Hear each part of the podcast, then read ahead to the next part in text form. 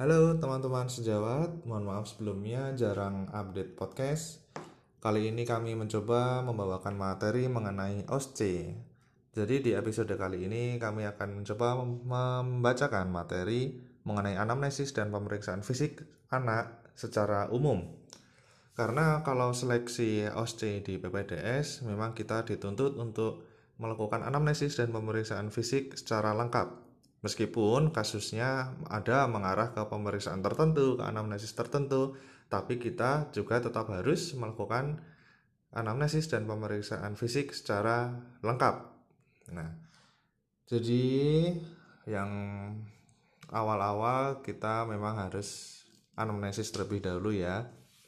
Yang pertama adalah kita perlu menanyakan identitas pasien. Itu harus. Biasanya ini sering kelupaan. Kita meriksa dulu baru oh ya lupa kita belum nanya pasiennya umurnya berapa, beratnya berapa gitu. Identitas harus di awal. Jadi kita tanyakan nama, usia, ya syukur-syukur bisa langsung tanya berat badan seperti itu. Yang penting nama dan usia. Kemudian kita tanyakan keluhan utama ke pasiennya atau ke keluarganya yang mengantar Intinya apa yang membuat pasien datang saat ini? Bisa kita tanyakan keluhannya apa ya bu? Gitu. Apa yang apa yang bisa saya bantu? Gitu. Nah, kemudian kita lanjutkan ke riwayat penyakit sekarang. Tentu saja dengan rumus all chart, onset, lokasi, durasi, karakteristik, aggravating factor, relieving factor, dan terapi. Kemudian bisa kita tanyakan juga uh, hubungan keluhan itu terhadap fisiologisnya. Misalnya, oh jadi nggak bisa jalan ya dek ya misalnya gitu. Atau dengan hubungan dengan aktivitasnya misalnya oh jadi nggak berangkat sekolah atau oh nggak bisa mandi sendiri misalnya. Itu untuk membantu kita mendapatkan data. Nah kita kalau ada keluhan yang berkembang progresif kita juga bisa bikin plot waktu misalnya pada keluhan demam. Jadi riwayat penyakit sekarang untuk terkait demam itu sangat sangat disarankan kita untuk membuat plot waktu. Misalnya nih demam, terus besoknya turun, besoknya panas tinggi lagi, terus dikasih obat, terus besoknya turun lagi. Itu bisa kita buat plot waktu. Tujuannya untuk mempermudah kita menentukan ini demam hari keberapa, sekarang sudah berapa hari demam, seperti itu. Itu mengenai riwayat penyakit sekarang. Kemudian kita perlu menganamnesis riwayat penyakit dahulu. Ini yang uh, sering banyak terlewat karena kalau di anamnesis pasien dewasa memang riwayat penyakit dahulunya ya kadang cuma terkait penyakitnya saja. Dulu pernah sakit apa pak gitu aja. Tapi kalau anak ada banyak hal yang bisa dianamnesis untuk riwayat terdahulunya. Yang pertama adalah terkait illness, penyakitnya. Sakit sebelumnya apa, pernah kecelakaan, apa pernah operasi, apa pernah rawat inap, opnam sebelumnya, seperti itu. Terus kita cari riwayat dari awal dia lahir. Nah, dari prenatal, natal, dan neonatal. Dari prenatal kita bisa tanyakan dulu waktu hamil ibunya punya penyakit apa enggak, minum obat-obatan apa, ada ketuban pecah di nikah atau pernah ada abortus gitu. Kemudian saat Natal, saat persalinan uh, spontan atau SC, apakah ada penyulit, apakah pernah operasi yang pakai obat anestesi, berat badan berat badan lahir neonatusnya berapa, si bayinya ini dulu lahir beratnya berapa gitu. Bisa kita tanyakan juga waktu lahir bugar apa enggak, dirawat gabung apa dirawat inap, langsung nangis enggak, ada kelainan enggak waktu lahir seperti itu. Itu terkait kelahiran. Kemudian kita juga anamnesis terkait makan. Jadi anaknya ini dari awal diinisiasi menyusui dini apa enggak? Kemudian apakah ASI eksklusif? Kemudian apakah diberikan MPASI? Mulai umur berapa? MPASI-nya apa, jumlahnya berapa, frekuensinya berapa kali sehari, kemudian kasih suplemen apa enggak, ada gumoh, apa ada diare, seperti itu. Kalau anaknya udah agak besar, ya kita tanyakan pola makannya seperti apa, makan berapa kali sehari, makanan favoritnya apa, apakah kebanyakan makan, apa kurang makan. Kalau sempat ya kita recall, recall maksudnya sehari itu makan apa aja. Nah, itu terkait makan, kemudian terkait tumbuh kembang. Jadi bisa kita tanyakan beratnya berapa tingginya berapa ada penurunan berat badan apa enggak giginya gimana uh, apakah tumbuh udah tumbuh berapa giginya gitu. Kemudian terkait milestone juga misalnya kita tanyakan dulu usia angkat kepala umur berapa duduk umur berapa? Kalau bayinya masih masih kecil ya bisa kita tanyakan udah bisa apa ya sekarang bayinya? Gitu. Oh udah bisa jalan udah bisa jalan sejak umur berapa? Satu tahun misalnya gitu. Kita bisa tanyakan terkait tumbuh kembangnya kalau anaknya udah lebih besar bisa kita tanyakan sosialnya. Misalnya sekolahnya gimana prestasinya gimana di sekolah udah bisa apa aja ikut kegiatan ikut kegiatan apa aja. Terus ke, punya kebiasaan nggak di rumah? Misalnya dia punya kebiasaan apalah gitu garuk-garuk kepala misalnya gitu. Kita perlu tanyakan juga seperti itu uh, speechnya gimana? Apakah dia ngomongnya jelas banyak ngomong apa pendiam itu itu untuk anak yang lebih besar bisa kita tanyakan terkait sosialnya. Hubungan pertemanan pertemanannya gimana? Udah punya pacar belum? Kalau udah gede tuh. Apa punya teman imajinasi? Kita bisa tanyakan juga. Selain itu kita bisa tanyakan juga status kesehatannya. Misalnya uh, punya alergi apa? Alergi obat alergi makanan alergi debu. Status imunisasi dulu imunisasi lengkap apa enggak? Sesuai dengan anjuran pemerintah yang PPI itu atau lengkap sesuai dengan anjuran IDAI apakah enggak lengkap? Kemudian apakah ada hazard? Hazard itu misalnya ada pengaruh lingkungan yang bisa bikin penyakit. Misalnya nih oh di rumah banyak asap rokok ada hewan bulu hewan ada banyak debu ada lagi pembangunan apa dekat jalan raya seperti itu. Itu bisa kita tanyakan untuk eh, mengarahkan lingkungan apakah mendukung ke keluhannya. Selain itu kita tanyakan juga aktivitas sosialnya. Misalnya sekarang kegiatan sehari-harinya apa, ada hobi olahraga, kebiasaannya apa, ngerokok apa enggak, kalau anak yang udah agak besar ya, misalnya remaja gitu. Pola tidurnya bagaimana, pola makan bagaimana, sekarang mengkonsumsi obat-obatan enggak, seperti itu. Jadi anamnesis yang riwayat penyakit dahulunya memang ada banyak sekali. Nggak cuma tentang penyakitnya ya tapi terkait tadi ada riwayat kelahiran riwayat makan riwayat tumbuh kembang alergi imunisasi dan hazard lingkungan. Udah terkait riwayat dahulunya seperti itu kemudian kita beralih ke riwayat keluarga riwayat penyakit keluarga. Kita tanyakan keluarganya punya penyakit yang sama dengan pasien yang diderita saat ini apa enggak? Misalnya anaknya demam keluarganya demam juga apa enggak? Atau kalau misalnya penyakitnya terkait uh, turunan misalnya asma atau pik gitu ya kita bisa tanyakan juga keluarganya. Apakah ada riwayat asma atau gatal-gatal atau alergi makanan di bapaknya, pak D-nya, simbahnya gitu kita perlu tanyakan juga sampai ke mbah-mbahnya juga. Jadi tidak hanya ke orang tuanya tapi kita tanyakan juga sampai kakek neneknya. Cepat aja tanyanya nggak apa-apa. Jadi tidak harus kita turuti satu persatu oh budenya yang pertama gimana? Pak pak leknya yang kedua gimana? Kita kalau anamnesis dengan waktu terbatas kita yang penting tanyakan aja uh, pak D-nya mbahnya ada riwayat penyakit apa enggak? Kita tanyakan seperti itu saja syukur-syukur kita bisa bikin pedigree kita gambar ya yang kotak untuk laki-laki lingkaran untuk perempuan kita arsir hitam kalau ada penyakitnya. Sudah kita sudah tanyakan terkait penyakitnya lengkap habis itu kita bisa melakukan review sistem. Untuk melakukan anamnesis siapa tahu ada data yang kita terlewat dari kepala sampai kaki yaitu review general ya misalnya berat badannya gimana? Ada perubahan berat badan enggak? Ada demam? Ada nyeri? Kemudian terkait kulit apakah kita tanyakan apakah ada bercak bentolan merah-merah gatel? Kemudian terkait kepala kita bisa tanyakan ada pusing ada nyeri kepala ada ced riwayat cedera kepala. Kemudian terkait mata kita bisa lihat penglihatannya normal apa enggak jelas apa enggak apakah pakai kacamata untuk telinga kita tanyakan pendengarannya baik apa enggak, apa pernah ada berdenging atau vertigo, pusing, ada cairan keluar dari telinga. Kemudian tentang hidung kita tanyakan meler, tersumbat, mimisan.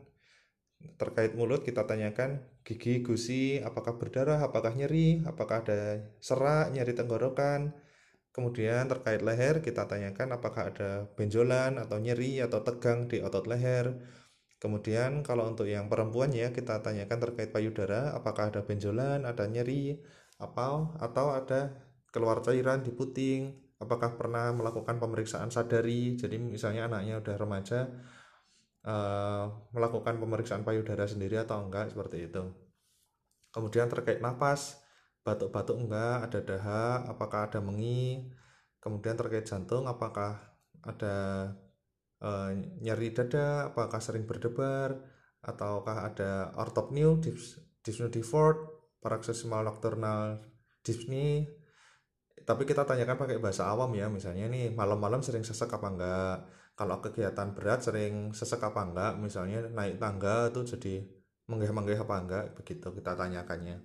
Kemudian terkait GIT gastrointestinal tract kita tanyakan apakah ada keluhan sulit menelan nyeri ulu hati nafsu makannya uh, menurun apa gimana ada mual muntah bebelen konstipasi itu atau diare sering kentut alergi makanan kita tanyakan ya. Terkait sistem urin kita tanyakan uh, pipisnya gimana berapa kali sehari ada nyeri atau enggak ada darah apa enggak ngompol atau enggak terkait genital kalau untuk perempuan kita tanyakan pola haidnya gimana uh, siklusnya apakah ada disminore nyeri saat haid ataukah ada AUB AUB itu perdarahan yang tidak saat haid. Kemudian terkait otot kita tanyakan apa nyeri pegel-pegel bengkak ada kelemahan otot. Terkait neurologi bisa kita tanyakan apa sering pingsan sering liar pernah kejang ada kelemahan anggota gerak apa pernah ada mati rasa di tangan kaki tremor seperti itu terkait endokrin bisa kita tanyakan juga eh, apakah sering berkeringat banyak apa tidak tahan panas tidak tahan dingin sering lapar, sering haus. Terkait psikiatri kita bisa tanyakan apakah uh, sering grogi, sering moodnya berubah-berubah seperti itu. Udah deh itu review system. Kemudian setelah kita dapatkan data, kita bisa mengulangi data kembali yang penting terutama yang terkait dengan keluhan, ambil kesimpulan. Misalnya nih kesimpulannya um, mengarah ke mana gitu penyakitnya. Kemudian minta izin untuk melakukan pemeriksaan ke pasien dan ke keluarga pasien. Nah, berhubung dengan banyak sekali poin-poin yang bisa kita tanyakan, tentu saja kita wajib tanyakan yang terkait dengan keluhannya. Misalnya keluhannya demam, ya kita tanyakan yang terkait demam.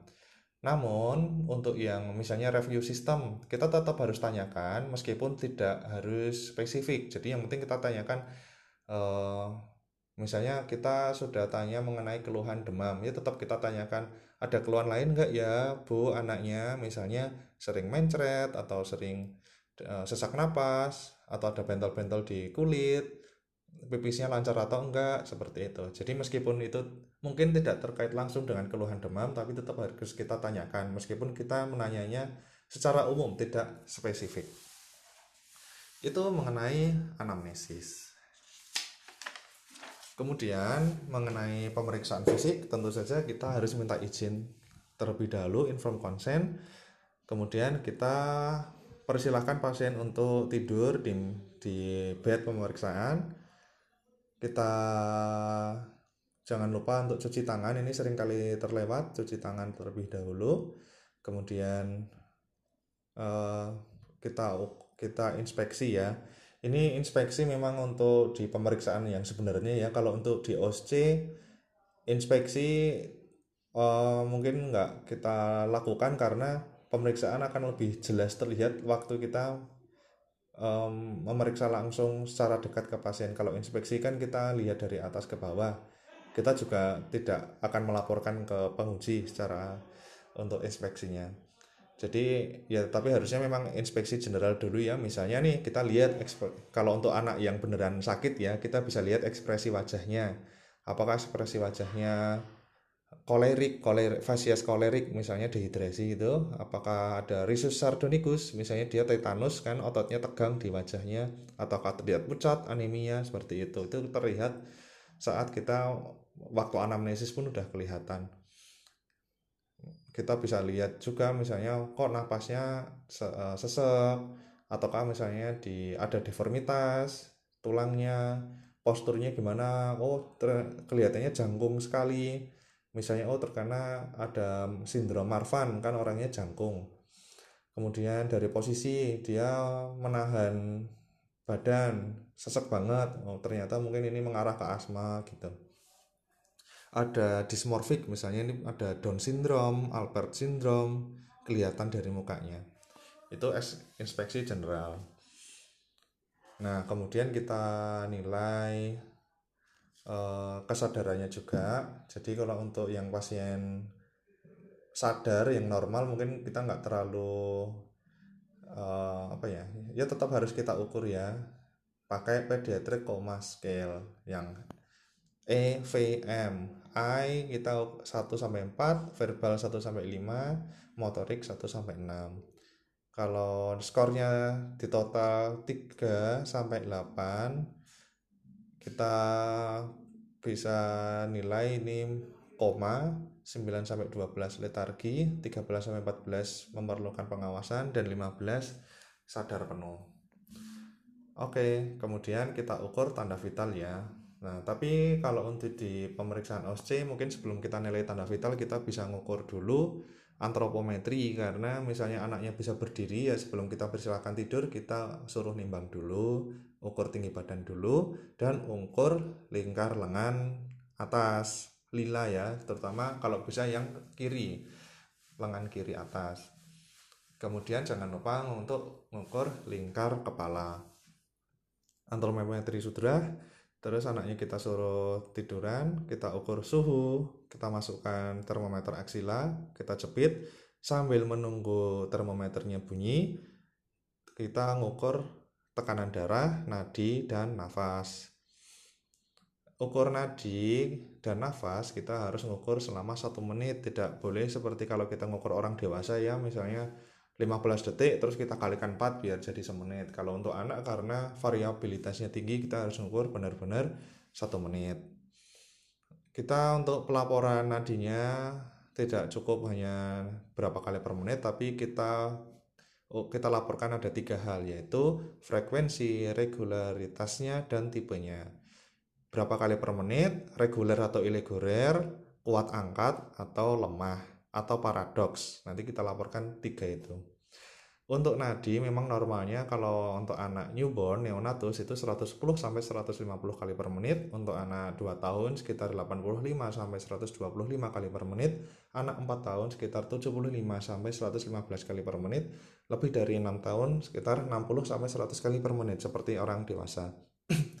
regularitasnya ya reguler atau irregular untuk tipenya ada tipe bounding bounding itu kuat angkat ada tipe weak lemah atau paradox.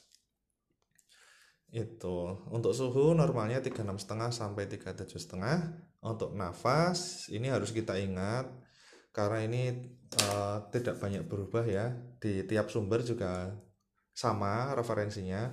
Untuk anak kurang dari dua bulan kita anggap napasnya cepat itu kalau lebih dari 60 kali per menit ya. Normalnya di bawah 60 kali per menit. Untuk anak 2 sampai 11 bulan normalnya di bawah 50 kali per menit. Untuk anak usia 1 sampai 5 tahun normalnya di bawah 40 kali per menit.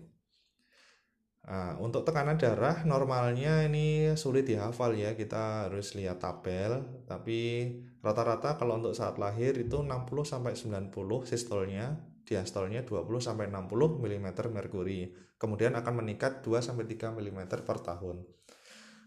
Tapi ini sulit untuk dihafalkan normalnya misalnya anak 3 tahun di tensi normalnya berapa gitu itu kita perlu lihat tabel. Udah, itu tanda vital dan antropometri. Untuk antropometri kita analisisnya nanti tetap pakai tabel juga karena misalnya mengukur berat badan tinggi badan kita harus lihat weight for age z-score, height for height z-score, dan weight for height z-score. Untuk lingkar lengan kita juga bisa melihat uh, untuk apa ya lingkar lengan per usia berapa. Untuk lingkar kepala juga kita bisa lihat tabel lingkar kepala per usia. Ada tabel WHO-nya. Sudah kita ngecek tanda vital antropometri, kita bisa melakukan pemeriksaan fisik lebih lanjut Nah, kita untuk pemeriksaan kepala memang disarankan belakangan karena itu akan membuat pasien anak takut. jadi kita bisa mulai dari leher terlebih dahulu untuk leher kita bisa menilai apakah ada benjolan atau ada deviasi trakea uh, ada misalnya tortikolis gitu miring lehernya seperti itu apa ada stroma kita bisa ya memang urut ya inspeksi kita palpasi nggak perlu pakai perkusi sama auskultasi ya untuk leher Kemudian lanjut ke dada. Untuk dada kita terutama kita akan memeriksa jantung dan paru-paru. Pertama, kita memeriksa inspeksi terlebih dahulu. Inspeksinya misalnya kita lihat apakah ada retraksi ataukah ada penggunaan otot-otot aksesoris untuk bernafas. Kemudian kita mengukur simetrik paru kiri kanan apakah ada tidak simetris? Ataukah terus kita lihat juga deformitas apakah ada per, e, bentuk tulang dada yang tidak normal misalnya pectum excavatum yang legok gitu. Ataukah ada pectum carinatum yang seperti burung yang membusung dadanya seperti itu kemudian kita lihat napasnya kita bisa ukur kita ukur napasnya tadi sebenarnya udah di tanda vital tadi ya kita ukur uh, berapa kali per menit, reguler atau enggak, dan kedalamannya. Kita sebut dia takip new kalau kalau lebih cepat ya, napasnya cepat. Kita bilang bradip new kalau napasnya lambat. Takip new itu biasanya nanti akan mengarah ke misalnya anak ini jika demam. Jadi anaknya demam, kemungkinan takip new napasnya. Atau kalau anaknya cemas atau kalau anaknya ada keracunan salisilat kalau new itu kita harus curiga kalau dia ada depresi sistem saraf pusat dan kalau ada kejadian metabolik alkalosis. Kemudian selain itu bisa juga napasnya ada periodic breathing. Periodic breathing itu kadang napas, kadang enggak. Ini kalau pada anak muda, maksudnya bayi baru lahir itu itu masih dianggap normal karena waktu usia 6 bulan seharusnya sudah hilang periodic breathingnya. Untuk napas tidak normal, contohnya misalnya Kussmaul, Chinese Tox, dan Biot. Kussmaul ini napasnya cepat dan dalam, ini terjadi di metabolik asidosis. Kalau Chinese Tox itu jika ada peningkatan intracranial pressure atau ada CHF. Chinese Tox itu yang napasnya napasnya dangkal, lama-lama makin dalam, nanti dangkal lagi, kemudian apnu. Nanti dangkal lagi dalam dangkal apnu lagi. Kemudian ada napas biot biot itu tidak teratur kadang napas dangkal kadang napas dalam kadang nggak bernapas. Itu ada kerusakan otak prognosisnya buruk itu inspeksi paru terkait napas kemudian kita juga bisa inspeksi jantung inspeksi jantung ini kita bisa lihat adanya precordial bulge misalnya ada pembesaran jantung kita bisa lihat degup jantungnya di dinding dada Nah, kemudian kita lanjut ke palpasi. Palpasi kita bisa palpasi paru dan jantung ya. Palpasi pertama palpasi dinding dada dulu apakah ada nyeri, apakah ada deformitas, apakah ada pembengkakan, apakah ada deviasi trakea, kemudian kita suruh ambil napas untuk mengukur ekspansi paru dan kita ukur kita nilai fremetus taktilnya. Frame taktil misalnya kita bilang anaknya D bilang 99 gitu. Kalau frame itu taktilnya meningkat mungkin ada konsolidasi paru. Kalau frame itu taktilnya menurun mungkin ada atelektasis atau ada udara atau cairan di pleura. Itu untuk palpasi untuk paru ya untuk palpasi jantung kita bisa memegang dada ngukur jantung. Jadi normalnya apex itu yang suara yang eh, degup jantung paling kerasa normalnya ada di apex yaitu di eh, sela iga kelima ya intercostalis 5 mid claviculaire. Kita nilai juga apakah ada murmur. Murmur biasanya ada bising jantung itu kalau sudah keras sekali akan teraba. Inspeksi sudah palpasi sudah kita lanjut ke perkusi. Untuk perkusi paru kita bisa perkusi ke beberapa ke berapa titik itu ya 1 2 3 4 5 6 7 8 9 10 12 titik ya untuk paru kita ngecek apakah sonor, peka atau hipersonor. Sonor itu suara normalnya ya, tapi bisa juga kalau anaknya bronkitis itu perkusinya normal juga. Kemudian apakah peka? Peka itu suaranya tidak merdu, seperti ada benda padat di situ. Contohnya ada kasus pneumonia dan efusi pleura. Atau bisa juga hipersonor. Hipersonor itu kebanyakan udara di dalam paru-paru, suaranya merdu sekali. Itu pada kasus emfisema dan pneumotorak. Untuk perkusi jantung tidak banyak dilakukan ya karena mengukur batas jantung juga sulit sehingga tidak dilakukan untuk perkusi untuk jantung. Paru-paru yang terakhir adalah auskultasi. Kita mengukur suara napas yang normal adalah vesikuler. Kalau vesikulernya menurun mungkin ada efusi pleura atau atelektasis. Kalau ya seperti itu. Terus kita bisa cek juga suara napas yang tidak normal, misalnya ada stridor, ada ronki, ada wheezing. Stridor itu tanda ada obstruksi napas atas. Kemudian kalau untuk wheezing itu ada penyempitan lumen. Nah, kita kita bedakan misalnya wheezingnya simetris itu memang beneran penyempitan lumen ya misalnya pada asma. Nah tapi kalau wheezingnya tidak simetris misalnya kiri wheezing kanan tidak wheezing itu kemungkinan ada aspirasi benda asing yang masuk sampai ke bronkus. Kemudian terkait ronki nah ronki ini bahasanya beda-beda ya ada yang bilang rails ada yang bilang crackles ada yang bilang ronki nah kalau di buku Skills Lab UGM intinya kalau ada suara napas paru yang kertek-kertek-kertek itu namanya crackles atau krepitasi. Crackles atau krepitasi ada yang fine, yang halus, ada yang coarse, ada yang kasar. Yang halus itu disebut rails, yang kasar disebut ronki. Kalau yang halus itu disebabkan karena ada penyumbatan di saluran napas yang kecil, yang distal atau alveolus misalnya ada pneumonia atau edem pulmo. Kalau yang ronki yang ronki kasar itu ya itu di lebih ke sentral jalan napas yang sentral misalnya bronkitis itu ada terisi cairan atau lendir. Itu auskultasi paru. Jangan lupa auskultasi dilakukan di seluruh lapang paru. Untuk titik-titiknya bisa lihat di buku ya karena di paru depan dan paru belakang itu berbeda titiknya. Jangan lupa ya paru belakang dicek juga itu sering kelewat karena kita biasanya pasien berbaring cuma cek depan aja yang belakang kelewatan.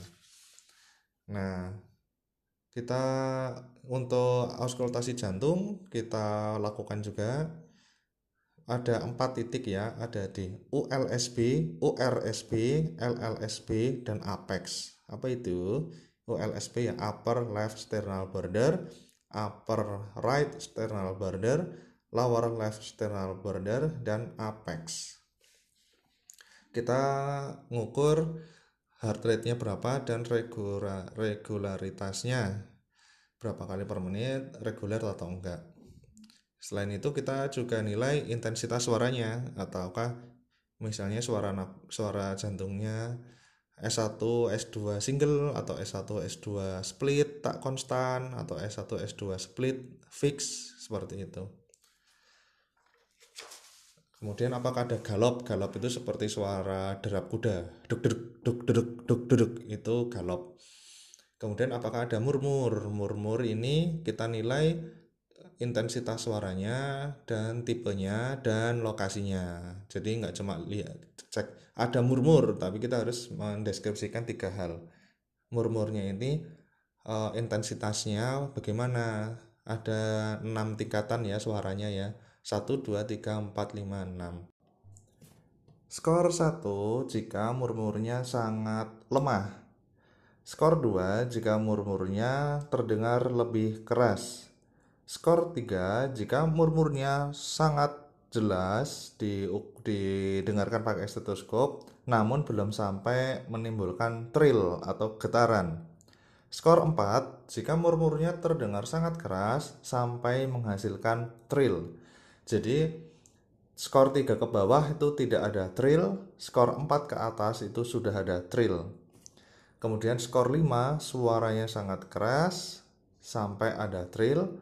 Skor 6 lebih keras lagi sampai stetoskopnya pun tidak nempel dinding dada, itu sudah kedengeran murmurnya. Jadi itu intensitas murmur 1 sampai 6. Kemudian yang dinilai selain intensitas, kita juga menilai itu tuh jenisnya yang apa? Murmur sistolik kah atau murmur diastolik atau murmur yang kontinu terus-terusan.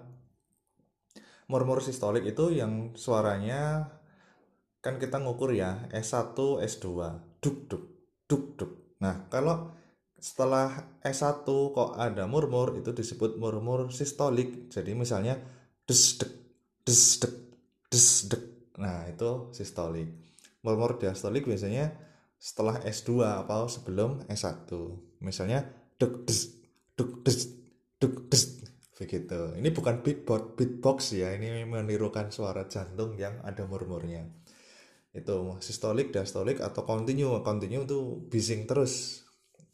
Nah, kemudian selain intensitas jenis murmur kita harus menentukan juga pos, uh, lokasinya di mana jadi kita kan uh, pakai stetoskop menempelkan di daerah di, ster, di sebelah kiri sternal border atas atau di sebelah kanan sternal border atas yang tadi ya ULSB, URSB atau yang lower left atau di apex nanti kita dari ketiga informasi tersebut kita bisa menentukan kemungkinan ini ada kelainan apa di jantungnya.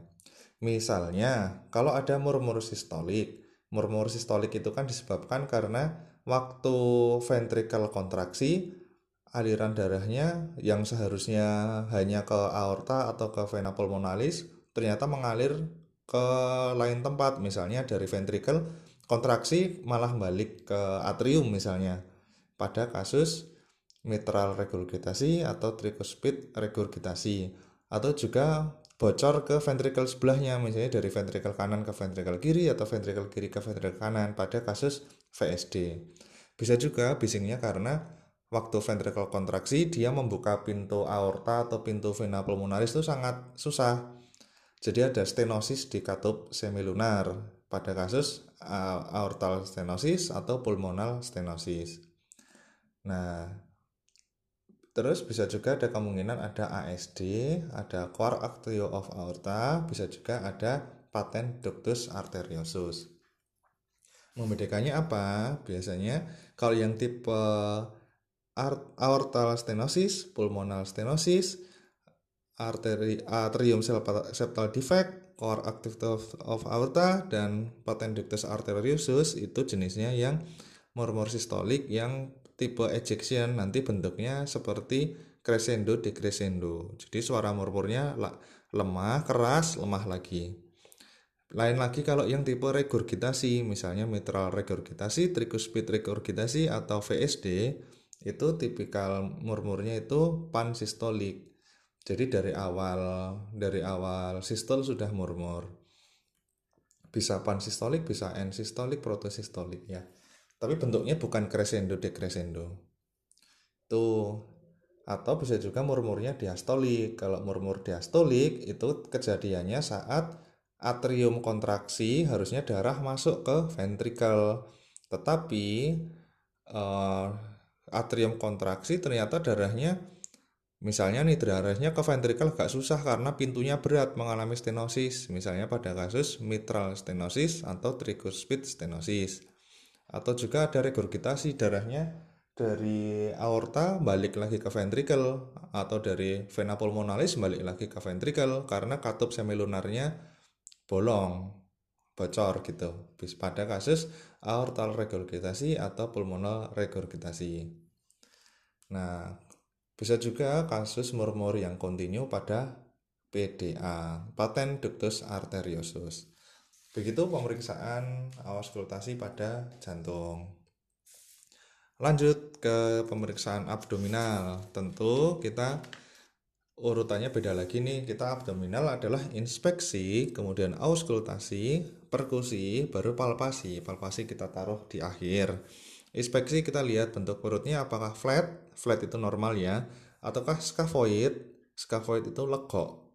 Jadi khususnya kayak pindah ke mana gitu nggak tahu misalnya hernia Kalau pada anak paling sering hernia diafragmatika, jadi ususnya pindah ke rongga dada pada neonatus.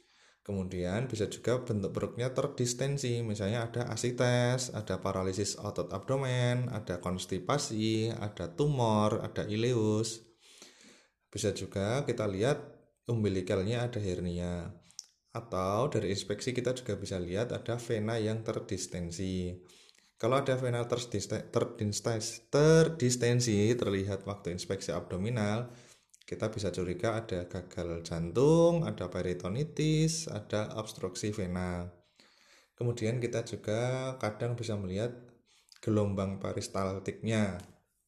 Ya seharusnya nggak kelihatan ya, terlihat mungkin pada bayi yang kurus, pada kecil, atau bisa juga ada kasus pyloric stenosis inspeksi sudah terus kita bisa lihat eh, selanjutnya adalah auskultasi jangan lupa dihangatkan dulu auskultasi apa diafragma stetoskopnya.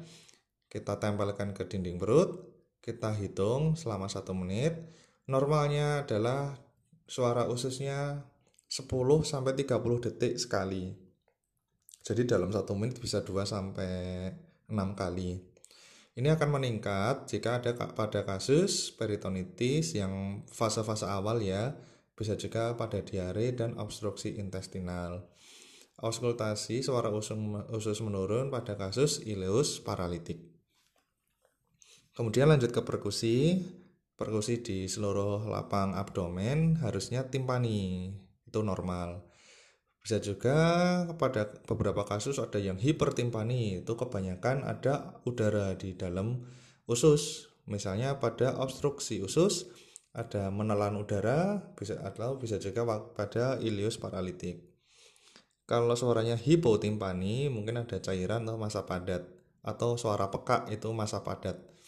Suara pekak dul itu bisa juga waktu kita perkusi liver. Jadi kita juga perlu mengukur lebarnya liver. Lebarnya liver normalnya adalah kalau pada bayi 6 bulan itu 5 cm, pada anak 3 tahun 7 cm, pada anak 10 tahun 8 sampai 10 cm dan pada remaja 9 sampai 12 cm. Nah, untuk mengukur berapa cm kalau pada pemeriksaan memang sulit ya. Yang penting kita tahu ukurannya kalau di paling mudah nanti waktu palpasi ya oke palpasi palpasi untuk mengukur nyeri pada abdomen sakit apa enggak dek gitu dipegang-pegang. Kalau sakit di sebelah mana kita harus mengelompokkan dari berbagai kuadran ya. Paling bagus ya pakai kuadran yang 9 kuadran itu. Apakah di epigastrium, di hipokondrium sinistra, hipokondrium dextra, di umbilicus, di suprapubik, di iliac sinistra, iliac dextra. Nanti kita supaya lebih spesifik Kemudian cek turgor ini sering kelupaan di pemeriksa, di pemeriksaan kita kulitnya kita cubit kalau baliknya kurang dari dua detik itu normal kalau baliknya lebih dari dua detik ada tanda dehidrasi. Ingat ya turgor jangan lupa dicek jangan cuma pegang-pegang sakit nggak deh gitu tapi kita cubit juga. Nah, terus Oh iya tadi standar selain ngecek sakit enggak, kita pencet juga menilai supel apa tegang. Kalau tegang kan mungkin ada akut abdomen.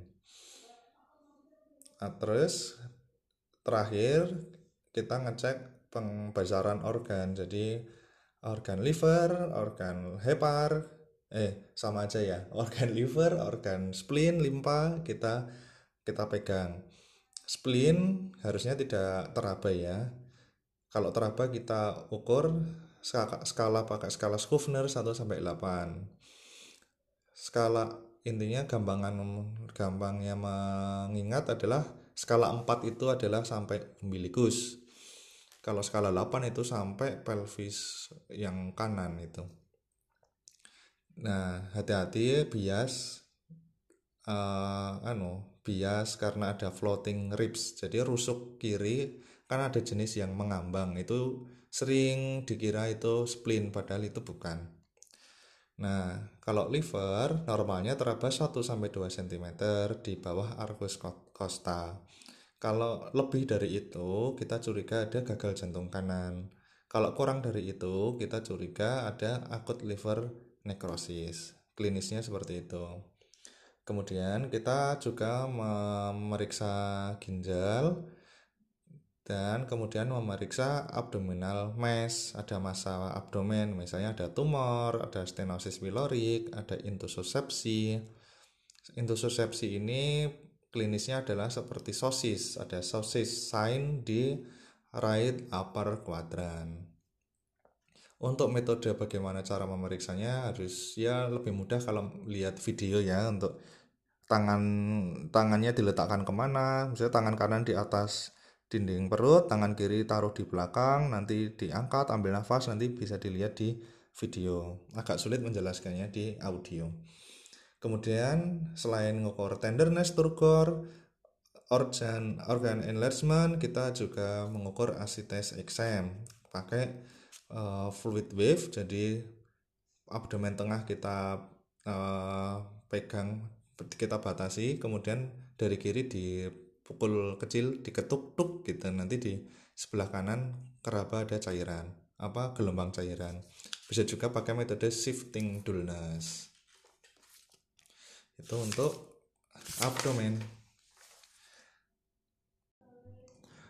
Kemudian lanjut ke pemeriksaan kepala. Nah, kepala memang kita lakukan terakhir karena eh, biar anak biasanya kan anak takut ya periksa kepala jadi daripada membiaskan pemeriksaan yang lain mending kepala taruh akhir. Jadi meskipun takut takutnya sebentar aja. Jadi tapi tetap penting sekali kita melakukan pendekatan ke anak biar anaknya kenal nyaman dengan pemeriksa. Jadi tidak takut. Untuk anak yang perlu kita lihat adalah pertama kita lihat dulu ukurannya. Apakah mesosefal, apakah mikrosefal, ataukah makrosefal dari inspeksi. Kemudian juga kita konfirmasi menggunakan lingkar kepala. Kita lihat juga rambutnya apakah kering seperti rambut jagung yang itu menandai ada gizi buruk atau rambutnya normal. Kita pegang ubun-ubun besarnya apakah datar, apakah menonjol atau cekung. Kalau menonjol, curiga ada meningoencephalitis. Kalau cekung, kita curiga ada dehidrasi. Kita lihat wajah, apakah ada asimetri, apakah ada dysmorphic, apakah ada edem palpebra, edem wajah. Dysmorphic misalnya pada wajah sindrom Down, kita curiga ya. Edem palpebra misalnya pada anak alergi, atau sindrom nefrotik kita bisa curiga ke arah sana kemudian periksa mata kita lihat apakah matanya cowong tanda dehidrasi atau matanya matanya konjungtivanya pucat tanda anemia skleranya ikterik tanda jaundice ada kemerahan di konjungtiva mungkin ada konjungtivitis atau matanya di bagian item-itemnya kok ada leukoria putih-putih seperti mata kucing. Jangan-jangan ada retinoblastoma.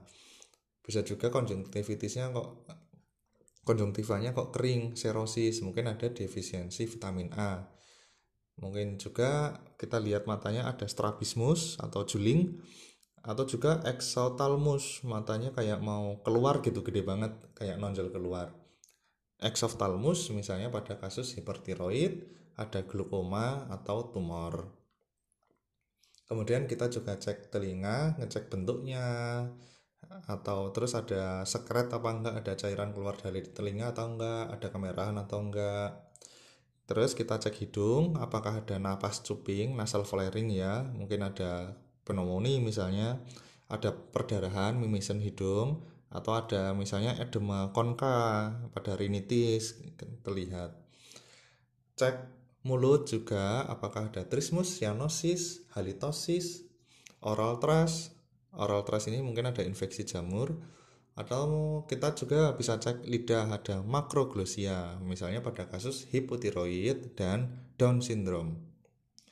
Nah, untuk leher tadi udah ya leher nanti kita bisa lihat itu sih ada faringitis, tonsilitis, limfadenitis, ada limfoma, torticollis, parotitis atau struma itu kepala dan leher.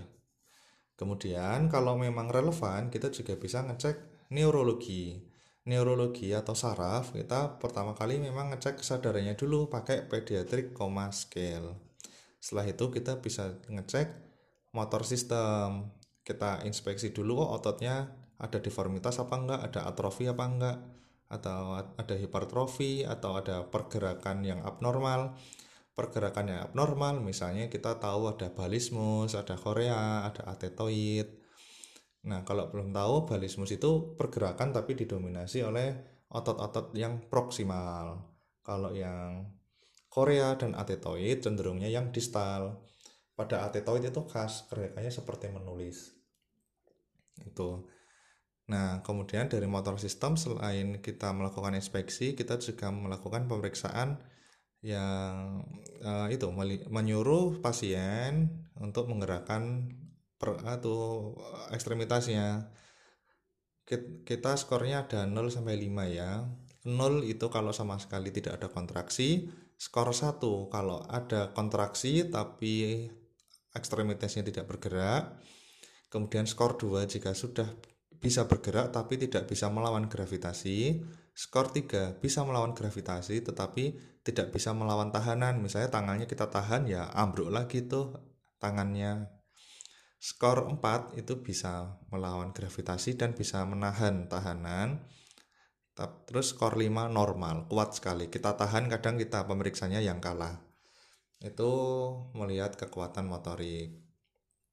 Kemudian kita juga ngecek refleks.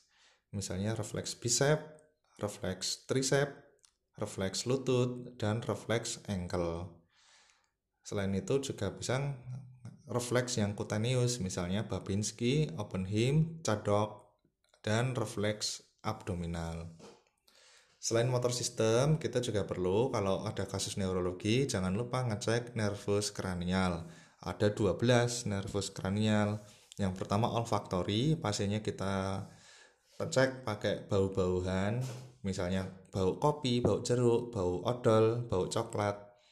Kemudian nervus 2, optikus, kita cek menggunakan visual acuity. Kalau pada dewasa kan ngecek pakai huruf ya. Ini huruf apa Pak? A, huruf apa Pak? N gitu. Kalau pada anak biasanya ada bentuk-bentuk lain bukan huruf, misalnya ada gambar mobil, gambar apa gitu, beda ya. Kemudian bisa juga terus ngecek uh, lapang pandang menggunakan metode konfrontasi dan bila perlu dicek menggunakan oftalmoskopi. Kemudian nervus berikutnya adalah nervus 3, nervus 4 dan 6 okulomotor, troklear, dan abdusen. Ini otot untuk pergerakan mata. Kita ngecek apakah matanya exophthalmos, endophthalmos, ada gangguan pergerakan bola mata, terus kita cek juga apakah palpebranya mengalami ptosis, apakah bola matanya mengalami nystagmus saat kita melakukan pengecekan.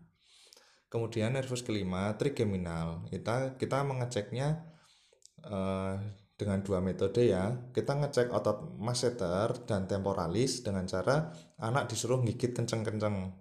Nanti kita palpasi otot di pelipisnya. Kemudian si anak kita suruh untuk buka mulut. Kita untuk mengecek otot pterygoid.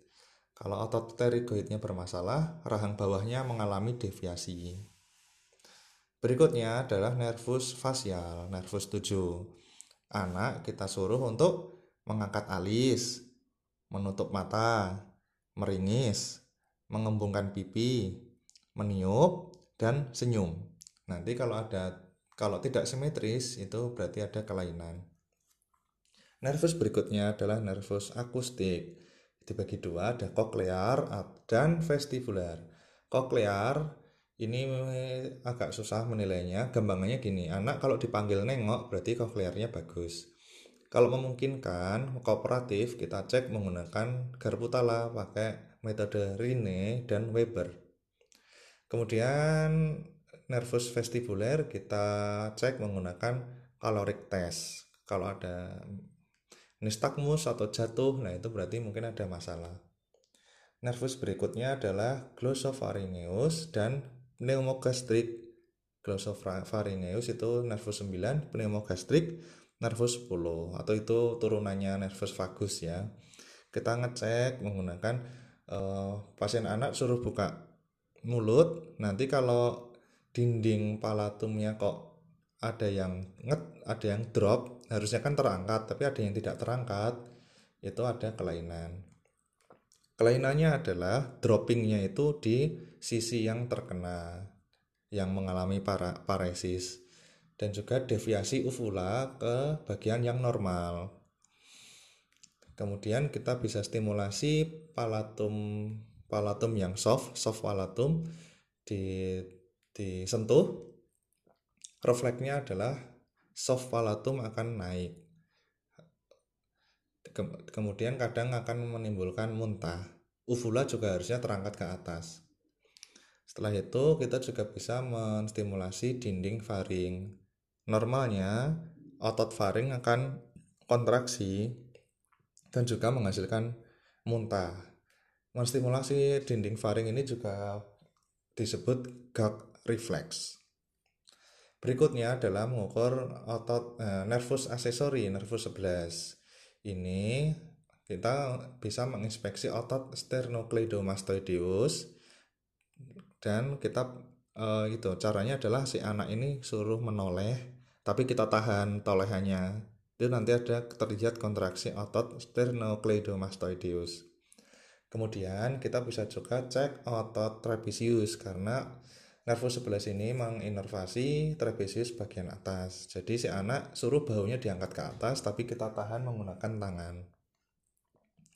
Kemudian berikutnya adalah nervus hypoglossus nervus 12. Si anak suruh melet. Nah, nanti kalau ada paresis, si otot lidahnya ini akan deviasi ke otot yang paresis, yang paresis. Pemeriksaan neurologis berikutnya adalah pemeriksaan tanda meningial. Terutama ini kita lakukan jika ada anak yang kita curigai meningitis dan encephalitis. Paling umum kita lakukan Kernik sign. Pemeriksaan Kernik ini adalah dengan cara uh, sendi panggul difleksikan, sendi, sendi lutut difleksikan, kemudian sendi lutut diekstensikan oleh pemeriksa. Jika uh, pasien ini mengalami nyeri dan tidak bisa lurus kakinya, maka ini dianggap positif. Batasnya adalah sudut 135 derajat. Jika bisa lebih dari 135 derajat normal. Jika tidak sampai 135 derajat kok sudah nyeri dan ada tahanan, maka karnik sign positif. Berikutnya adalah Brudzinski neck sign.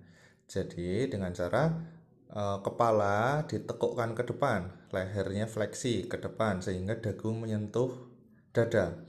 Jika kaki uh, dan lutut sendi panggul dan sendi lutut mengalami fleksi dua-duanya kiri kanan itu berarti Brudzinski neck sign positif.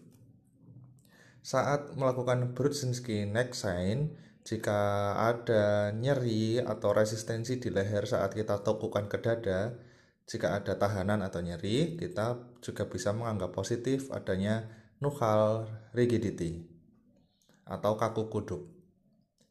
Pemeriksaan yang lain adalah Brudzinski leg sign dengan cara sendi panggul kita tekuk, kita fleksikan salah satu saja Kemudian jika salah satu kaki yang lain itu juga mengalami fleksi, maka itu kita anggap positif. Brudzinski leg sign positif.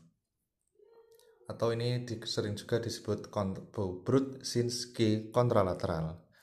Itulah uh, pemeriksaan meningial yang sering dilakukan.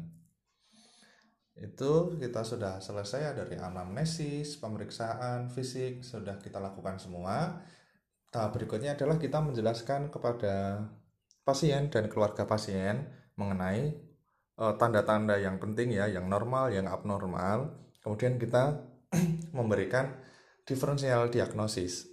Kemungkinan penyakitnya ini, ini, ini. Kemudian kita tawarkan dari hasil pemeriksaan mengarah ke ini. Kemudian eh, saya menyarankan untuk melakukan pemeriksaan penunjang berupa misalnya nih darah rutin, foto torak misalnya kita ajukan rencana pemeriksaannya apa saja kita minta izin ke pasien kalau bersedia ya dicek seperti itu nanti setelah hasil pemeriksaan penunjangnya sudah keluar kalau dari setting OSCE biasanya nanti akan disebutkan oleh penguji hasil labnya apa saja Nah, lengkap datanya dari anamnesis, pemeriksaan fisik, pemeriksaan penunjang, kita sudah bisa menegakkan diagnosis yang definitif. Kita sampaikan ke keluarga pasien diagnosisnya apa, kemudian kita sebutkan rencana terapinya. Selain itu, kita juga wajib mengedukasi pasien dan keluarga pasien. Seperti itu, jangan lupa um, pakai komunika apa ya harus komunikatif ya. Oh ya tadi saya lupa setelah pemeriksaan jangan lupa cuci tangan ya itu sering banget lupa cuci tangan sebelum dan setelah pemeriksaan. Oke itu untuk OSC semoga review ini cukup bermanfaat untuk mengulang materi tapi untuk berlatih tidak cukup hanya mendengarkan review ini ya tetap harus harus praktek sama temen apa praktek sendiri boleh pakai simulasi itu supaya membantu kita membiasakan diri terhadap setting ujian. Karena kadang meskipun kita sudah terambil di klinik ya kita sering jaga klinik kita sering meriksa pasien tapi kalau di hadapan penguji kadang dredek grogi makanya kita juga harus membiasakan diri melakukan anamnesis dan pemeriksaan di setting ujian Mungkin itu sekian saran dari saya. Semoga sukses. Dadah.